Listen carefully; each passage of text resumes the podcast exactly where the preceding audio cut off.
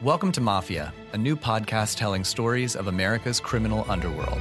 Gotti assumed the position of head of the Gambino family.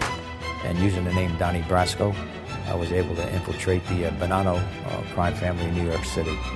Bugsy Siegel is an American mob legend. One man changed the whole texture and landscape of crime in America. Listen to Mafia every Wednesday on Apple Podcasts or wherever you get your favorite shows. Family, cultural heritage, tradition, religious observance, and aspiration. They're the focus of this reworked comedy, which was first performed a decade ago. Now, colourful Bollywood dance numbers, nine in all, have been added to the mix. Six beautifully adorned sari clad women are joined by a beaming and elegant man. The women first appear in a dream sequence as the male centerpiece of the production imagines himself in an episode of television's The Bachelor. Set in an outer suburban spice shop, The Perfume Garden explores some of multiculturalism's absurdities. Chitra and Satya want nothing more than to see their far from youthful son Anand settle down, get married, and take over the family business.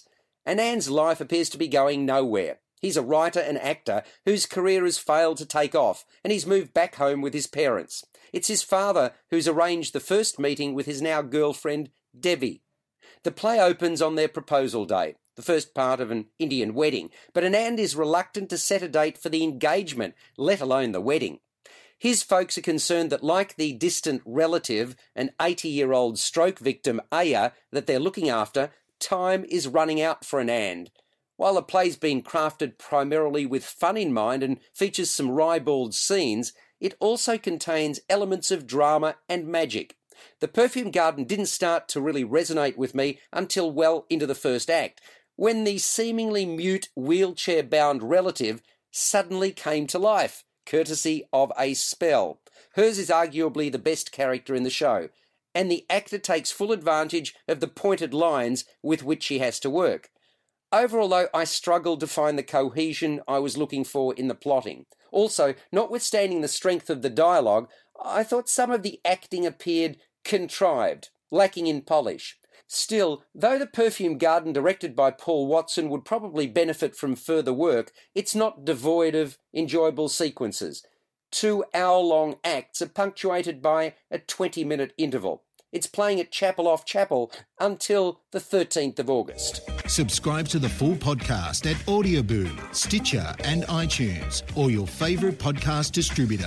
This has been another quality podcast production from Bytes.com. From Audioboom comes Covert, a new podcast that delves into the murky world of spies, soldiers, and top secret military operations. I'm Jamie Rennell and together we'll discover the real stories of history's greatest classified missions, told by the operatives, soldiers, and journalists who experienced it firsthand. Follow Covert on Spotify or subscribe now on Apple Podcasts, Stitcher, or wherever you find your favorite shows.